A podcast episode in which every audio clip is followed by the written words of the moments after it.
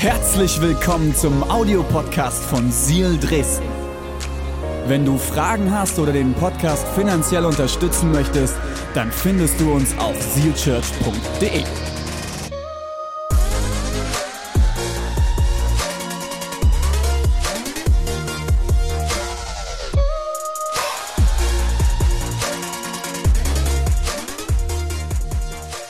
Meine Lieben, Herz für die Kirche.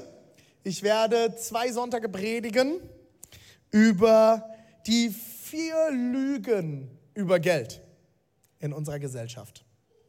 Vier Lügen habe ich mir rausgepickt, über die wir zwei Wochen lang reden wollen. Heute starten wir mit zwei Lügen. Ich habe die Predigt überschrieben extra für die jüngeren Leute oder die mittelalten Leute oder die, die es gern hören wollen. YOLO oder treu? Wer jetzt noch nicht weiß, was YOLO heißt, wird am Ende der Predigt aufgelöst. YOLO oder treu? Wenn du tust, was unsere Kultur uns sagt über Geld, wirst du auch nur der Kultur entsprechende Ergebnisse erzielen können in deinem Leben. Und das ist ganz, ganz wichtig, dass wir uns das vor Augen führen.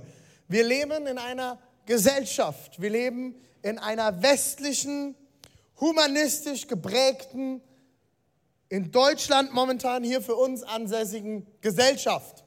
Und diese Gesellschaft prägt uns alle, tagtäglich, überall.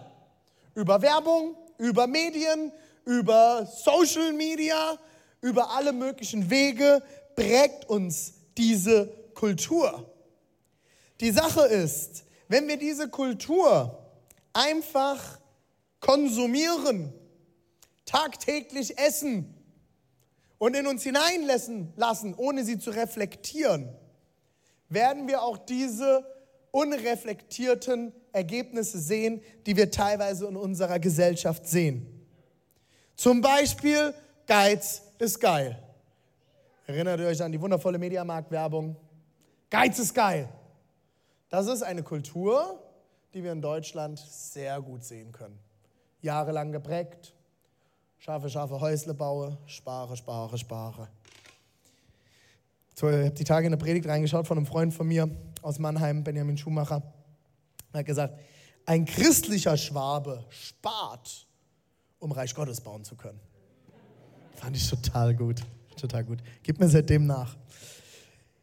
Wenn du tust, was der Erlöser sagt, was Gott sagt, Jesus Christus, unser Erlöser, wirst du auch erlöste und befreite Ergebnisse sehen in deinem Leben. Ich will reinstarten mit Johannes 8, Vers 12. Ein anderes Mal sagte Jesus zu den Menschen, ich bin das Licht für die Welt. Wer mir nachfolgt, wird nicht in der Dunkelheit umherirren, sondern er hat das Licht, das ihn zum Leben führt. Finanzen sind für viele Menschen ein sehr düsteres Thema, über das man nicht spricht. Bei mir im Dialekt sagt man, über Geld schwätze man nicht. Und bei Geld hört die Freundschaft auf. In Deutschland redet man nicht über Geld. Man hat es oder man hat es nicht. Ist in anderen Kulturen ganz anders. In einigen skandinavischen Ländern kann jeder auf dem Amt einsehen, was jeder verdient. Eine ganz andere Kultur, eine andere Art mit Geld umzugehen. Kultur ist erstmal wertneutral. In unserer Kultur redet man nicht über Geld. In unserer Kirche reden wir aber über Geld. Weil ich mir wünsche, dass dieses Licht in die Dunkelheit unserer Finanzen reinkommt. Und dass wir auch in dem Bereich Finanzen, Besitz, das göttliche Licht sehen. Ich will mit euch heute zwei Lügen anschauen, die uns unsere westliche Kultur über Geld erzählt. Ich glaube, wir sollten in unserem Leben alles durch eine göttliche Brille versuchen anzuschauen, um zu sehen, was Gottes Gedanke für unser Leben ist. Das Interessante ist ja, Geld ist eigentlich nichts Schlechtes. Und doch sind wir ganz oft davon geprägt, mich hat ganz lange geprägt, Geld ist scheiße. Geld ist schlecht. Ich hasse Geld. Immer wieder dieses blöde Geld. Wir haben ja nichts. Haben doch nichts. Hat nur noch nie was. Ein Satz, der mich viel auch geprägt hat, ist, können wir uns nicht leisten. Können wir nicht leisten. Geht nicht. Wir haben ja kein Geld. Geld ist aber gar nichts Schlechtes. Wenn wir mal ganz neutral draufschauen, Geld ist einfach ein Zahlungsmittel. Es ist ein Zahlungsmittel. Es ist Metall.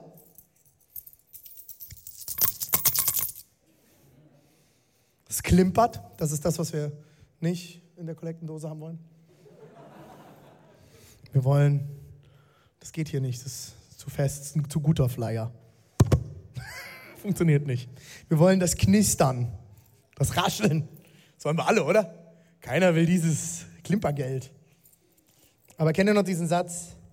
Früher hat man gesagt, wer den Pfennig nicht ehrt, der ist die D-Mark nicht wert. Heute sagt man, glaube ich, dann, wer den Cent nicht ehrt, der ist den Euro nicht wert. Ja, aber das, am Ende ist es ein bisschen Metall. Da sind irgendwelche Zahlen drauf eingeprägt und irgendwelche, was haben wir heute hier? Oh, den kenne ich auch gar nicht. Slowensko, was ist denn da drauf? Oh, irgendein Schloss oder so. Hm, was haben wir hier? Liberté, das ist französisch, mag ich nicht. Jemand ein französisches 2-Euro-Stück? Will ich haben. Komm, Diana, nimm mal das Französische. Ich mag kein französisches Geld. Was haben wir noch hier? Komm, ist auch noch irgendwo deutsches Geld dabei? ah, hier. Ja, da ist noch. Arg. Sehr schön. Also, es ist am Ende hier ist, äh, Metall, es gibt aus Papier, es sind irgendwelche Zahlen drauf gedruckt und diese Zahlen sagen uns, was es wert ist. Am Ende nehme ich dieses Geld, gebe es jemandem und dann bekomme ich was dafür. Es ist ein Tauschmittel. Aber ja nicht scheiße deswegen, es ist einfach ein Tauschmittel. Es ist etwas, das ich gegen etwas tauschen kann, eintauschen kann. Und mit diesem Tauschmittel kann ich Reich Gottes bauen in meinem Leben und im Leben anderer oder halt auch nicht. Ich kann lernen, mit diesem Tauschmittel göttlich umzugehen oder auch nicht. Ich kann dieses Tauschmittel mich beherrschen lassen und steuern lassen, meine Stimmung beeinflussen lassen. Kennt ihr das? Mitte des Monats? Und ihr habt schon gar keinen Bock mehr ins Online-Banking reinzuschauen. ich bin ja noch in der Generation aufgewachsen, ich kenne ja noch Kontoauszugdrucker. Das Schöne ist, ich bin auf so einem kleinen Dorf aufgewachsen und ich musste in meinen Nachbarort. Das heißt, ich habe meine Kontoauszüge auch nur einmal im Monat geholt. Aber wehe, es war die falsche Zahl da drauf oder ein Minus. Es gibt wenige Dinge, die einem Leben so beeinflussen können, wie eine blöde Zahl im Online-Banking, oder?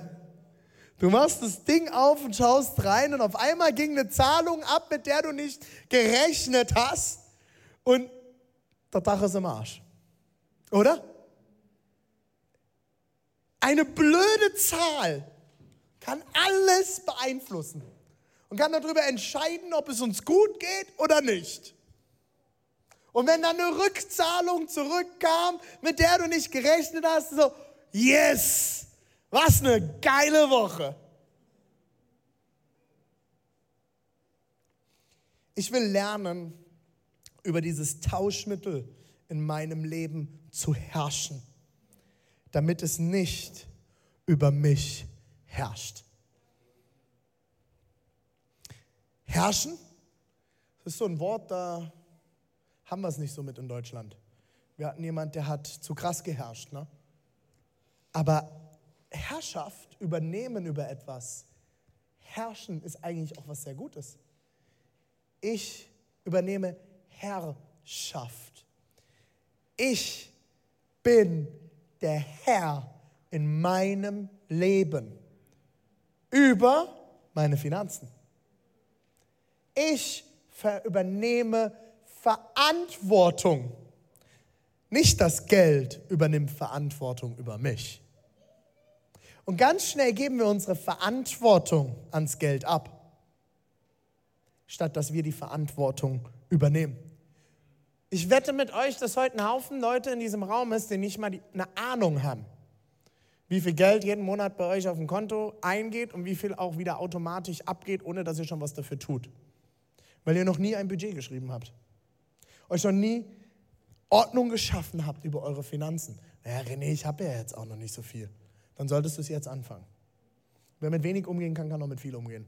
Aber wer mit viel umgehen kann, kann auch lange nicht mit wenig umgehen.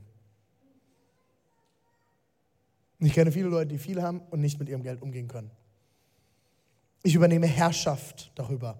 Ich bestimme in göttlichen Wegen über mein Geld und nicht das Geld über mich. Die erste Lüge, die wir uns heute gemeinsam anschauen wollen. Seid ihr ready?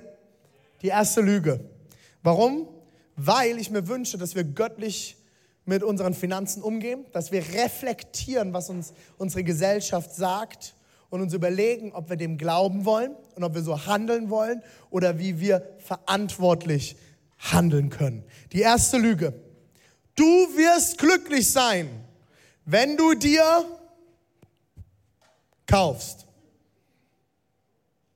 Du wirst glücklich sein, wenn du dir das neue Auto kaufst, wenn du dir überhaupt ein Auto kaufst, wenn du dir den neuen Laptop kaufst, das neue iPhone, das neue Handy, Android funktioniert nicht, davon wird man nicht glücklich. Just saying, just saying.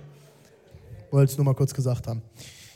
Weil das ist definitiv eine Lüge, die auch sehr einfach zu entlarven ist. Ganz, ganz einfach. Alle Microsoft-User, ihr könnt nicht glücklich sein. Funktioniert nicht. Ich habe es probiert, jahrelang. Okay, kommen wir zurück zum Thema. Du wirst glücklich sein, wenn du dir die Klamotten kaufst, wenn du dir die Schuhe kaufst, wenn du was auch immer dir kaufst. Neuen Nagellack, keine Ahnung, was du willst, was bei dir in die Lücke reinkommt. Du wirst glücklich, wenn du dir kaufst. Wir leben in einer Gesellschaft, die Gegenstände, die Dinge, die Sachen anbetet. Was heißt das? Unser Glück unsere Zufriedenheit, unser Friede im Herzen, teilweise unser Schlaf hängt an materiellen Dingen. Und wir glauben einer kompletten Werbeindustrie, die den ganzen Tag um uns herum ist und uns sagt, wenn du das und das besitzt, wirst du endlich glücklich sein. Die Werbeindustrie ist überall. Du musst nur nachher hier das Gebäude verlassen und du wirst aus der Straße rauskommen und stehst direkt vorm ersten Werbeplakat, das dir ins Gesicht sagt, was du brauchst, um glücklich zu sein. Du musst nur nachher aufs Klo gehen, dein Handy rausholen und nur irgendetwas auf deinem Handy öffnen, sei es Social Media, eine Nachrichten-App, irgendetwas. Und du wirst sofort Werbung angezeigt bekommen, die dir sagt, was du brauchst, um glücklich zu sein. Den ganzen Tag ist Werbung um uns herum. Du kannst nicht mal mehr Bahn fahren, ohne von Werbung vollgemüllt zu werden. Deswegen fahre ich Auto. Wenn es so einfach wäre, ne?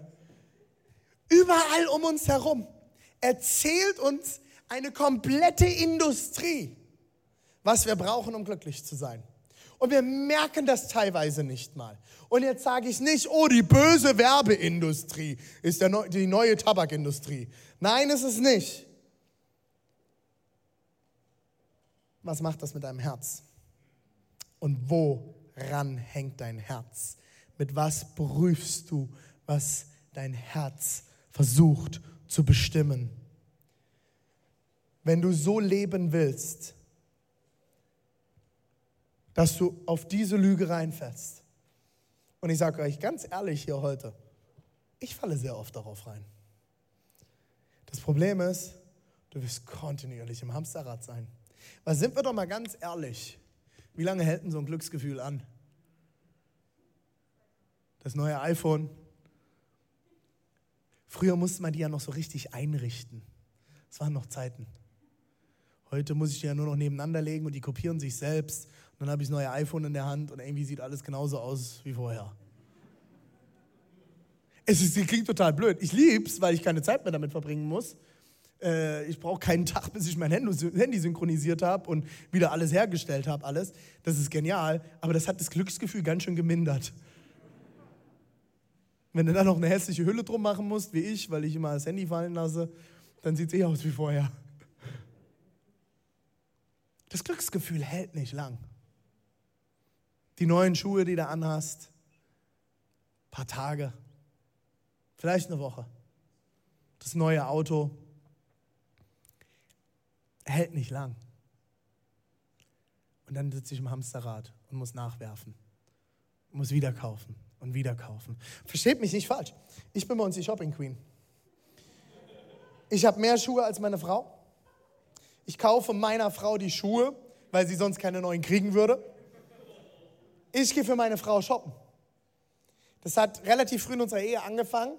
Ich bin dann immer in die Frauenabteilung und dann kamen schon, weißt du, als wir geheiratet haben, war ich 25. So, und dann kamen irgendwelche älteren Verkäuferinnen so, na, junger Mann, ja. Brauchen Sie Hilfe? Nein.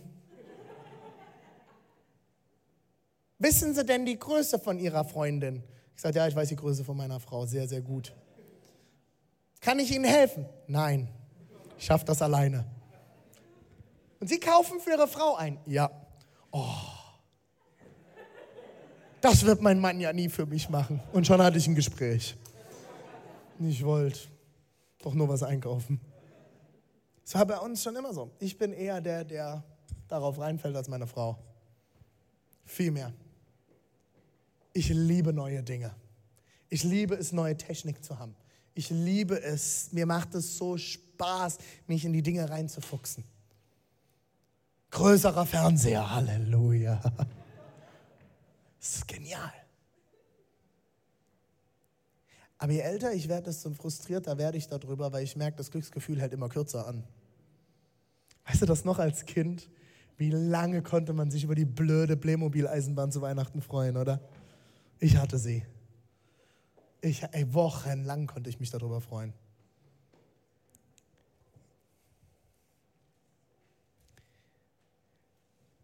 Das eine Extrem ist das. Das andere Extrem kennt ihr vielleicht aber auch aus Kirche. Vielleicht bist du irgendwie kirchlich, christlich aufgewachsen und bei euch hat man nie über Geld geredet in der Kirche. Dann wart ihr wahrscheinlich in der Landeskirche, weil die kriegt die Kirchensteuer automatisch. Da muss man auch nicht über Geld reden, das passiert ganz automatisch. Das andere ist, dass du vielleicht in einer Freikirche aufgewachsen bist, vielleicht wo nur schlecht über Geld geredet wurde. Kennt ihr den Begriff arme Kirchenmaus? Warum ist die blöde Kirchenmaus arm? Macht da überhaupt keinen Sinn. Die müsste doch stinkreich sein, wenn die in der Kirche wohnt. Die wohnt im Haus Gottes. Und Gott ist der Versorger. Ihm gehört alles. Warum ist die Maus arm? Die müsste doch reich sein. Da kommen jeden Sonntag Leute vorbei, die ihr frisch was geben könnten. Viele Kirchen malen ein negatives Bild von Geld und dass es schlecht ist, etwas zu besitzen. Ich habe mich mit sehr, sehr reichen Leuten unterhalten, wirklich sehr reiche Leute. Und sie haben gesagt, René, wir konnten nicht mal jemanden aus der Kirche zu uns nach Hause einladen, weil wir dann nur verurteilt worden wären. Wir haben auch nichts zur Kirche gegeben, weil ich wusste, unser Pfarrer kann gar nicht damit umgehen, wenn ich was gebe. Geld ist nichts Schlechtes. Zu besitzen ist nicht. Ich glaube, Gott beruft Menschen, Geld zu vermehren, um Reich Gottes zu bauen. Ich glaube, Gott beruft bestimmte Menschen, Geld zu verdienen, um das Reich Gottes zu finanzieren. Besitz ist nicht verkehrt. Die Frage ist, besitzt du die Sachen oder besitzen sie dich? Wenn du dich ständig verschuldest, um Dinge zu besitzen, Klarna, Klarna, benutzt jemand Klarna? Wie hoch ist der Minus gerade? Kreditkarten, wie viele hast du? Wie viele sind schon im, wie sagt man das auf Deutsch? Im Dead sagt man auf Englisch. Wie viele sind schon im Minus, deine Kreditkarten? Wo bist du gerade Dinge am Abbezahlen? Und ich rede jetzt nicht von einem Haus. Bei einem Haus hast du einen klaren Gegenwert. Ich rede auch nicht von einem Auto, das man über zwei Jahre finanziert und wenn man das schlau macht, kann man sogar noch Gewinn damit machen. Davon rede ich nicht, da hast du einen Gegenwert. Ich rede davon, dass du dir Klamotten kaufst, die morgen ihren Wert schon wieder verloren haben, weil nur, dass du sie gekauft hast, kriegst du sie bei Vinted eigentlich schon nur noch für die Hälfte verkauft. Und du bezahlst sie aber noch ab. Ja, es gibt ein paar Leute, die können schlauer auf Vinted verkaufen. Weiß ich, weiß ich. Es gibt auch blöde Leute, die für gebrauchte Klamotten immer noch das Doppelte ausgeben. Leute, wir leben in dieser Generation an so vielen Stellen auf Schulden. Es ist heute so einfach wie noch nie zuvor in Deutschland Schulden zu machen. Und ich glaube gar nicht, wie viele Leute ich in der Seelsorge sitzen habe, die sagen, sie können nicht schlafen und ihnen geht es nicht gut und bababababab. Und wenn wir dann aufs Geld zu sprechen kommen, stellen wir fest, dass sie gar keine Ahnung von ihrem Geld haben und überall verschuldet sind. Mann, ich würde auch scheiße schlafen. Besitzt du deine Sachen oder besitzen sie dich? Ergreifen sie Herrschaft über dich, weil du auf diese Falle immer wieder reinfällst. Das Problem ist, bei allem, wie so oft, und wir haben schon so oft darüber geredet, und ich werde nicht müde werden und ich werde immer wieder darüber reden, bis wir es alle verstanden haben, deine Identität. Worüber definierst du dich? Was und wer definiert dich? Ich habe extra heute diese Jacke angezogen. Ich weiß, sie ist kaputt, aber das ist schön. Ich mag sie. Warum habe ich die Jacke angezogen? Am Montag bin ich mit Salvo und Henok von letzten Sonntag noch was essen gegangen. Sie nachmittags abgeholt am Tourbus. Und dann sind wir essen gegangen. Und äh, als, als Henok aus dem Tourbus rauskam, hat er diese Jacke angehabt. Gesagt, geile Jacke. That's it. Sind wir essen gegangen, geile Gespräche gehabt, haben den Tag reflektiert, uns so ein bisschen besser kennengelernt. Henok habe ich selber auch noch nie persönlich getroffen, wir haben immer nur manchmal geschrieben. Und ich habe sie zum Tourbus zurückgebracht, haben noch gequatscht. Und dann guckt Henok mich an, welche Jackengröße hast du, René? Sagt, huh, das ist sehr fluide, sehr persönlich. Irgendwas zwischen S und irgendwas zwischen M und XL, kommt immer drauf an, wie viel ich gegessen habe und wie mein Medikamentenstand ist. Und er sagt, ja, warte mal. Und er ist nochmal in den Tourbus rein und hat die Jacke rausgeholt. Und dann hat sie mir hingehalten. Ich sage, probier mal an. Ich so, hä, warum soll ich die jetzt anprobieren? Ich will dir die schenken. Wenn sie dir passt, ist sie deiner. Ich so, what? Okay, Jacke angezogen, ich hingestellt. Und ist gut, Herr Nock? Was denkst du? Sieht geil aus. Schenkst du dir. Besitzt du deine Sachen oder besitzen sie dich? Worüber definierst du dich? Die Jacke habe ich vor zwei Jahren bei Zara schon mal anprobiert. Und ich musste eine weise Entscheidung treffen für meine Ehe. Die Jacke war zu teuer. Wenn ich sie mitgenommen hätte, wäre das nicht gut für meine Ehe gewesen.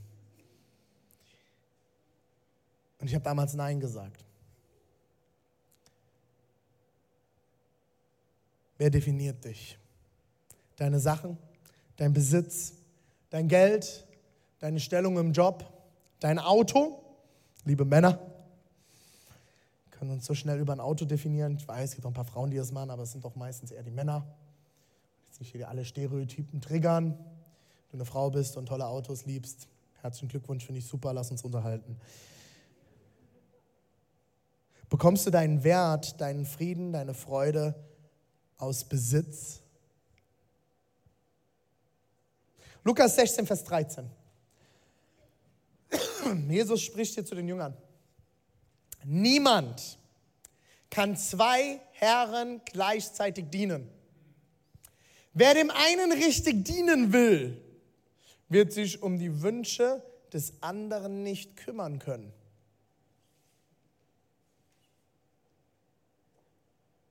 Er wird sich für den einen einsetzen und den anderen vernachlässigen. Auch ihr könnt nicht gleichzeitig für Gott und das Geld leben. Ist die Bibel, nicht ich, kein Zitat aus irgendeinem Selbsthilfebuch, aus irgendeinem Businessratgeber. Ist die Bibel. Du kannst nicht zwei Herren dienen. Du kannst nicht deinem egoistischen Loch im Herzen, das sich am liebsten über das definiert, was du besitzt, dienen und gleichzeitig auch Gott dienen.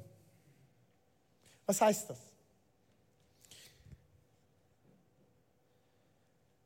Wenn ich mich kontinuierlich damit vergleiche, was andere haben und was ich nicht habe, werde ich unglücklich zurückbleiben. Ob ich Gott dienen will oder nicht. Wenn ich verstanden habe, was ich habe, sieht das Ganze ganz anders aus. Das Problem ist, dass wir uns ständig vergleichen. Und das Gras auf der Wiese der anderen ist immer grüner, oder? Ist immer besser, ist immer saftiger, ist immer schöner. Pastor Craig Rochelle aus den USA hat mal gesagt, durch Vergleichen wirst du dich entweder minderwertig oder überlegen fühlen. Aber keins von beiden ehrt Gott.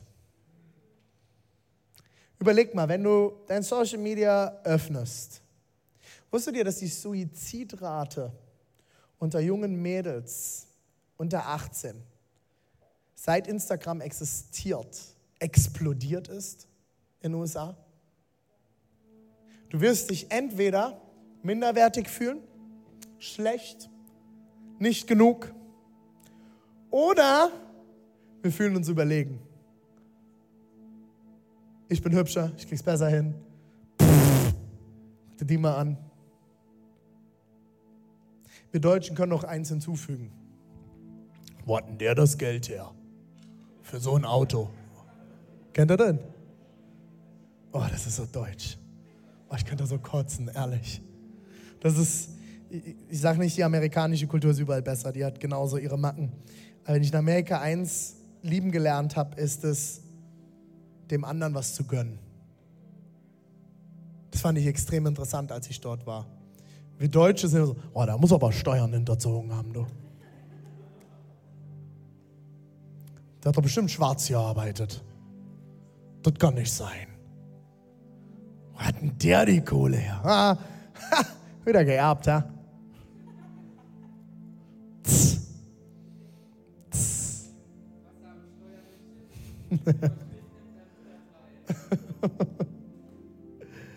Bei Minderwert sowie bei Hochmut geht es immer um mich. Wir leben in einer ich-zentrierten Kultur. Es geht um mich. Erinnert ihr euch an den Film Findet Nemo? Die Szene mit den Möwen, die über dem Meer kreisen. Meins, meins, meins, meins, meins, meins, meins, meins, meins, meins, meins, meins, meins, meins, meins. Ich liebe diese Szene. Ich liebe sie. Die ist einfach so ultra lustig. Auch dieses meins, meins, meins, meins, meins, meins. Komm, ganz ehrlich, so laufen wir doch voll oft durch diese Welt. Meins, meins, meins, meins, meins, meins, meins. Kleine Kinder kommen auf die Welt. Meins, meins, meins, meins, meins, meins, meins. Allen drei unseren Kindern müssen wir beibringen, nein, nicht deins. Nein, nicht deins. In dieser Familie teilen wir. In dieser Familie achten wir aufeinander. Und wenn ein Gast da ist, teilen wir. Meins, meins, meins, meins, meins. Wir sind so auf uns zentriert. Wir schauen uns, schauen so sehr auf uns. Ich, ich, ich, ich, ich. Ich brauche, ich will, mir fehlt. Interessant ist, wenn wir auf Gott schauen, der uns ja in seinem Ebenbild geschaffen hat, oder? Sieht es ganz anders aus. Ihm geht es um uns. Wir wollen ja auf Gott schauen und von ihm lernen, oder? Und eigentlich sind wir in seinem Abbild geschaffen. Ihm geht es um uns. Er hat es nicht für sich behalten. Der hat nicht im Himmel gesessen vor den Engeln. Meins, meins, meins, meins, meins, meins, meins, meins, meins. Er hat gesagt, nein, come on, lass uns Menschen schaffen. Lass uns diese Welt erschaffen. Lass uns die Natur erschaffen. Lass uns Tiere machen. Ich frage mich manchmal, wie Gott da gesessen haben muss bei so manchen, hat er doch echt Witze gemacht, oder? Kommen wir mal eine Giraffe. Die kriegt einfach einen doppelt so langen Hals, als ihr Körper ist. Wie kam der auf so Ideen? Ich finde es so genial. Gott hat so gut geschaffen und er hat es gemacht und er hat gegeben. Er hat sich hingegeben. Und wir gehen hin und nehmen. Aber, ui, mein Knöpfen hängen geblieben. Gefährliche Jacke. Aber wenn wir doch in seinem Abbild geschaffen sind, dann liegt es schon in uns drin. Dann ist es da dann ist es in uns. Der Schlüssel ist Demut. Pastor Rick Warren sagt, Demut heißt nicht weniger von sich zu denken, über sich selbst zu denken. Nicht wenig, sondern weniger an sich zu denken. Demut heißt mehr an andere zu denken als an sich selbst. Mein Schwiegervater hat mir vor Jahren gesagt, Großzügigkeit bedeutet, ich denke an andere. Und wenn ich an andere denke, dann bringe ich ihnen immer das Beste mit. Sparen kannst du an dir selbst. Das hat mich mal sehr getriggert. Seitdem, wenn ich irgendwo was mitbringe, zu einem Geburtstag, zu irgendeinem Bring and Share, whatever, und ich stehe im Supermarkt vor den Regalen, ich hole das Bessere. Mich kotzt an, wenn wir Bring and Share Abende machen und ihr bringt irgendwelche Ja-Chips mit. Da sage ich Nein-Chips dazu. Die schmecken kacke. Und die, den einen Euro mehr, den du in andere investierst, in denen du ihnen zeigst, sie sind es wert, dass du das Bessere mitbringst, wird nur eine Sache mit dir machen. Das wird dich nicht umbringen finanziell, aber es wird dein Herz trainieren. Es wird dein Herz trainieren. Jedes Mal, wo du so eine Entscheidung triffst, sagst du zu deinem Herz, das dir sagt, wir haben doch nichts. Sagst du zu deinem Herz, stimmt doch gar nicht, wir haben alles. Wir haben den reichsten Vater der Welt. Du gibst deinem Herz ein Signal. Wir sind versorgt. Wir haben alles, was wir brauchen. Wir können großzügig sein. Aus Demut wächst Zufriedenheit. Ich bin zufrieden mit mir und gebe anderen gerne. Der große Schlüssel ist Zufriedenheit. Zufrieden sein mit dem, wer wir sind und was wir haben. Nicht, dass wir stehen bleiben sollen. Wachstum geht immer. Weiterkommen geht immer. Aber bist du erstmal zufrieden mit dem, was du gerade hast? Stell dir vor, du bist Chef und hast ein Unternehmen. Welchem Mitarbeiter gibst du eher eine Beförderung? Dem, der immer im, im, im Büro sitzt und nur rumjammert und bei seinen Kollegen lästert, dass er nichts hat? Oder dem, der zufrieden ist mit dem, was er jetzt hat und eine positive Unternehmenskultur baut? Der Schlüssel ist Zufriedenheit. Und Zufriedenheit kommt einzig und allein durch Dankbarkeit. Dass wir dankbar sind für das, was wir haben. Dankbar dafür zu sein, wer du bist und was du hast. Im 1. Timotheus 6, Vers 6 ist es so geil. Ich lieb's. Es sind heute lauter geile Bibelverse. Das ist die Bibel, okay? Achtung, schnallt euch an. Es stimmt ja. Okay, wenn ein Vers so anfängt, Paulus schreibt hier an Timotheus, seinen, er nennt ihn, er behandelt ihn wie seinen Sohn, ein bisschen seinen Nachfolger, an dem er irgendwann abgibt. Paulus hat etliche Kirchen gegründet. Und er gibt eine der Kirchen irgendwann an Timotheus ab. Und er schreibt ihm Briefe. Und im ersten Timotheusbrief schreibt er an einer Stelle hier, es stimmt ja. So, hab's doch gesagt, oder? Ist doch so, oder Timotheus? Ist doch so. Als Christ zu leben bringt großen Gewinn. Ist doch so, Timotheus. Wir lesen mal nicht weiter. Großer Gewinn? Siehst du als Christ den großen Gewinn in deinem Leben? Wenn nicht, sollten wir weiterlesen, oder? Weil dann haben wir scheinbar noch was nicht verstanden. Weil Gott hat scheinbar einen großen Gewinn für uns bereit als Christen.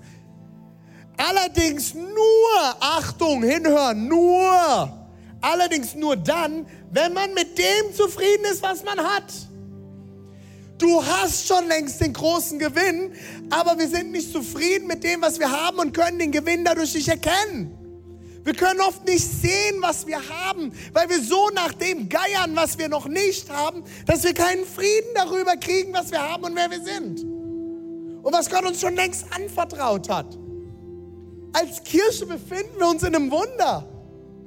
Das, was wir letzten Sonntag gesehen haben, Leute, diese Kirche ist sieben Jahre alt. Ich stand den ganzen Nachmittag am Rand und habe nur zugeschaut und mir sind die Augen aus dem Kopf gefallen. Und ich habe nur da gestanden und gesagt, Jesus, das kann doch nicht wahr sein. Die haben mir doch alle gesagt, es funktioniert nicht im Osten. Boom, es funktioniert.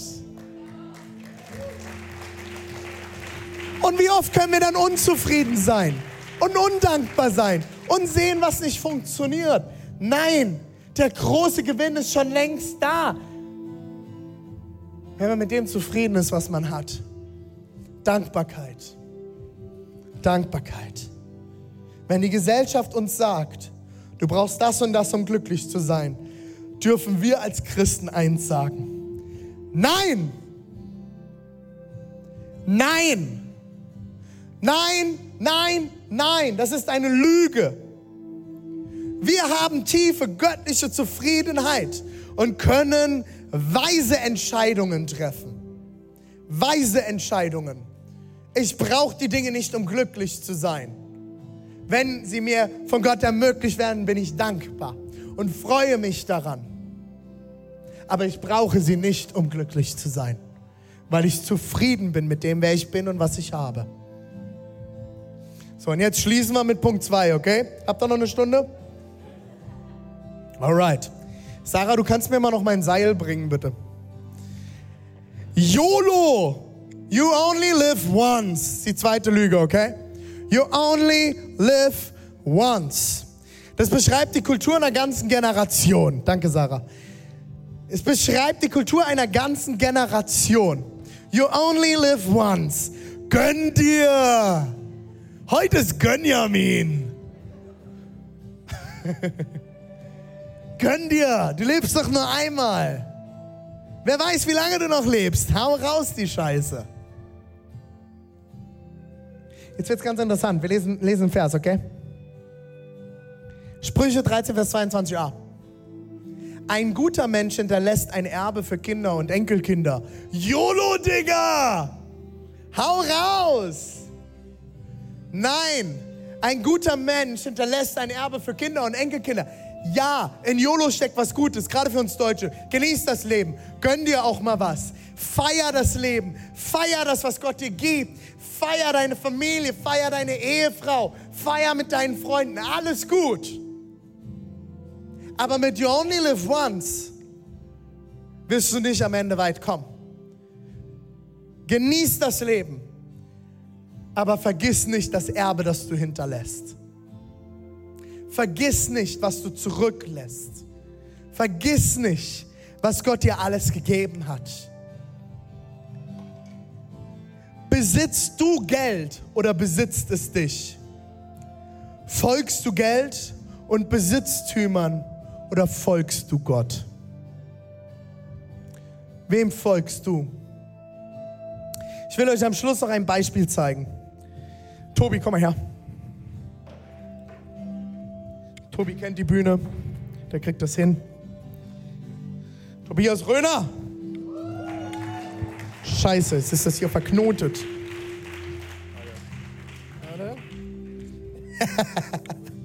Zu sehr vorhin zusammengeknuddelt.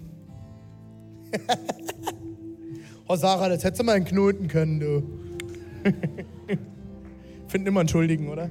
So, jetzt haben wir es gleich, jetzt haben wir es gleich. Okay, okay. Letzte Schlaufe. okay, gut. So, Tobi, guck mal zum äh, äh, Niki. Niki hatte gestern übrigens Geburtstag. Come on, Niki. Er ist saftiger 28 geworden. Was gibt's denn da zu lachen? Hände hoch, mach mal deine Hände hoch. Tobi hatte auch Geburtstag, ich weiß, da war ich auch auf dem Geburtstag. Der hatte am Freitag Geburtstag. Nee, Donnerstag, stimmt gar nicht. Was redest du denn? Sarah, kannst du mal den Disk-Screen schon mal mitnehmen? Ich brauche Platz. Danke. Danke, danke, danke. Ich habe meinen Kindern, oder wir, meine Frau und ich haben unseren Kindern gestern was erklärt. Und das ist das perfekte Beispiel hierfür, meine lieben Freunde. So erziehen wir in unserer Familie. Wenn du Grenzen respektierst und wenn du Vertrauen gewinnst, kriegst du viele Freiheiten.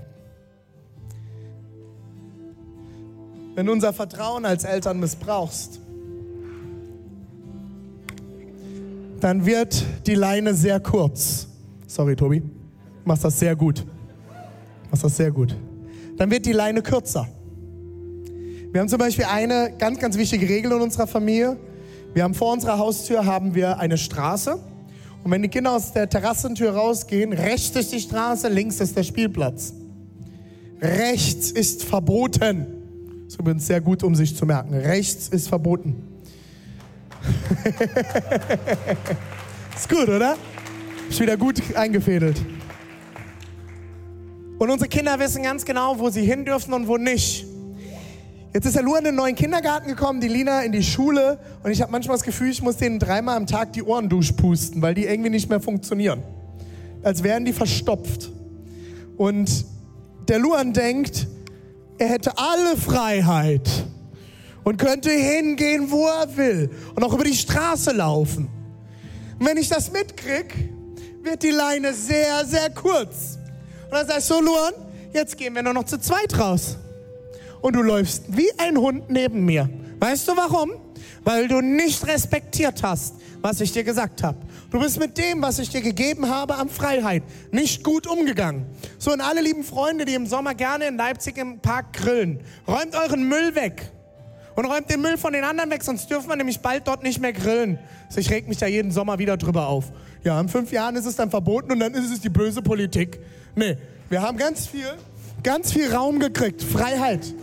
Ich habe in Frankfurt gelebt, da darfst du nirgendwo mehr grillen. Genau aus demselben Grund. Wir haben alle Freiheit. Das Problem, wir gehen scheiße damit um. Und wenn dann die Freiheit genommen wird und wir werden eingeengt, dann jammern wir rum. Äh, nee, wir waren dumm. Wir haben uns nicht richtig verhalten. So, wo will ich jetzt hin? Tobi, du darfst noch mal ein Stück vorgehen. Ich muss an meinen Screen hier, an mein, mein Display. Ich lese euch einen Vers vor. Du darfst kurz noch stehen bleiben. Lukas 16 die Verse 10 bis 12. Wir haben vorhin schon aus demselben Kapitel gelesen. Ich lese jetzt weiter. Nur wer im Kleinen treu ist, im Kleinen, nur wer im Kleinen treu ist, wird es auch im Großen sein. In einer anderen Übersetzung wird es übersetzt, wer im Kleinen treu ist, wird auch über Größeres gesetzt, kriegt Freiheit. Dem kann ich was anvertrauen. Meinen Kindern kann ich vertrauen. Also bekommen sie mehr Freiheit.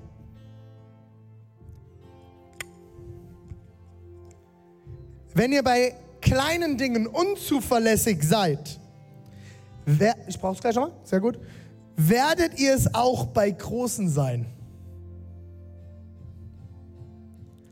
Wer mit wenig Geld umgehen kann, wird auch mit viel umgehen können. Aber viele, die immer schon viel hatten, können nicht mit wenig umgehen.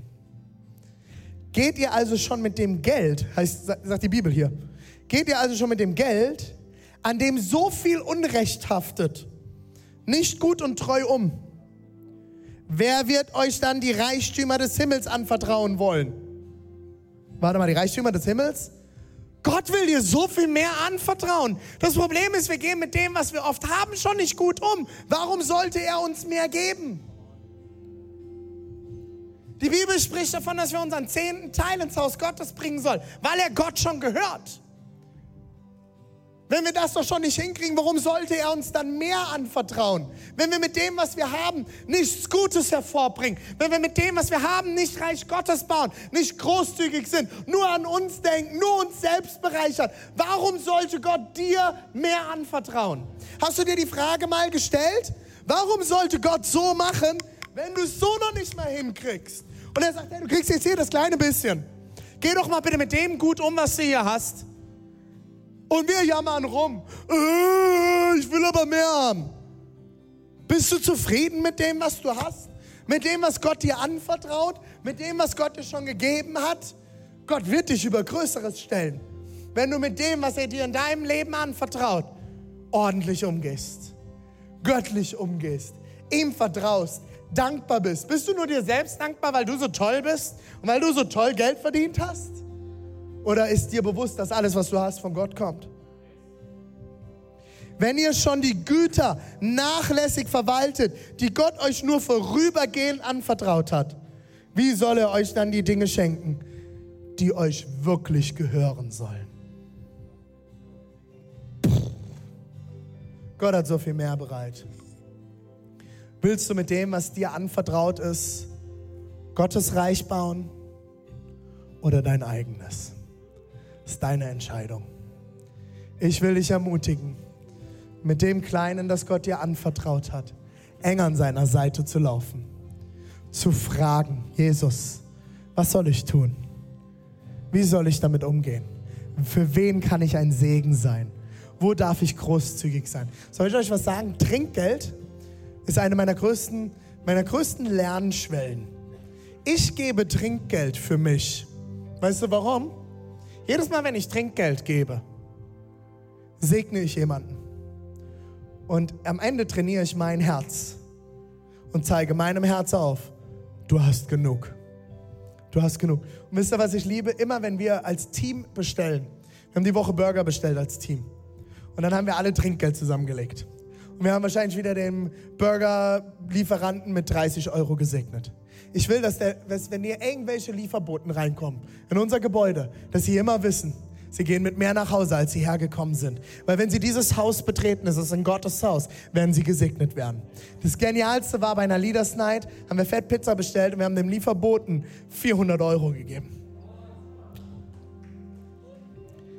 Der hat geweint. Kannst segnen mit dem, was du hast.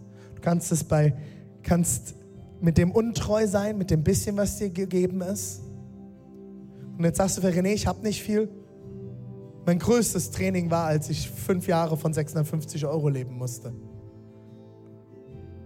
Das war mein Trainingsfeld. Aber wisst ihr, was passiert ist? Ich habe angefangen, treu zu sein. Ich habe angefangen, meinen Zehnten zu geben. Ich habe angefangen, großzügig zu sein. Ich habe angefangen, Trinkgeld zu geben. Und wisst ihr, was das Geniale war? Ich stehe auf einmal im Supermarkt mit Deborah und wir waren einkaufen. Und dann kommt jemand hinter uns, sagt, hey, schön euch zu sehen. Stellt euch an, ich bezahle euch den kompletten Einkauf. Und die Person hat uns einen Einkauf für 60 Euro bezahlt. Einfach so. Ich sage euch eins, seitdem ich angefangen habe, treu und großzügig zu sein mit dem, was ich habe, ich habe noch nie, ich habe nie Mangel erlebt. Ich habe immer wieder erlebt, wie Gott versorgt hat und treu zu mir war. Selbst nach zwei Jahren mir die Jacke noch schenkt, die ich wollte. Ich habe es an so vielen Stellen erlebt. Lass uns auf das schauen, was gut ist, was Gott uns gibt, wer wir sind. Treu sein und erwarten, dass Gott segnet. Und dann werden wir über Größeres gestellt. Lass uns gemeinsam aufstehen. Danke, Tobi. Ah, nee, das letzte noch. Letzte noch. Geh mal runter. Lass mal runter. Wisst ihr, was das Schöne ist? Steht ruhig auf, steht ruhig auf. Alles gut. Steht auf. Allein Standorten, lass uns aufstehen.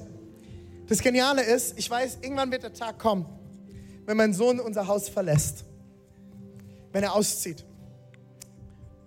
Und dann werde ich zu ihm gehen und ich werde ihm dieses Seil schenken. Und ich werde sagen, Luan, für dich ist der Tag heute gekommen, oder auch bei Lina, ist völlig egal, oder Leia. Für dich ist heute der Tag gekommen, du ziehst aus. Ich habe dir alles beigebracht, was ich kann. Du bist manchmal enger gelaufen, du bist manchmal weiter gelaufen. Aber ich habe dir alles beigebracht, was ich kann. Ab jetzt liegt es nicht mehr in meiner Hand. Ab jetzt ist es Gottes Sache. Ich gebe dir dein Seil. Du hast alle Freiheit. Von heute an bist du für dich selbst verantwortlich.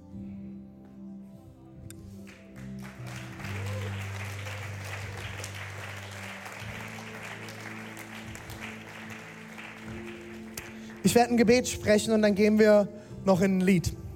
Und bevor wir die anderen Standorte auch rausschicken, möchte ich mit uns allen beten als Kirche. Und ich möchte für euch beten und dass ihr dann in dem Lied, das wir singen, bei Gott nochmal ankommt. mal euer Herz vor Gott haltet. Ihn vielleicht zu fragen, was kann dein nächster Schritt sein, wo du treu sein kannst und darfst. Was hat Gott dort für dich bereit? Lass uns beten. Jesus, ich danke dir, dass du da bist und dass du uns liebst und dass du einen großen Gewinn für uns bereit hast, dass du Versorgung für uns bereit hast, dass du uns überschüttest, jetzt schon hier in Deutschland mit Reichtümern des Himmels. Wir sind so versorgt, wir haben von allem mehr als genug, wir sind so gesegnet von dir.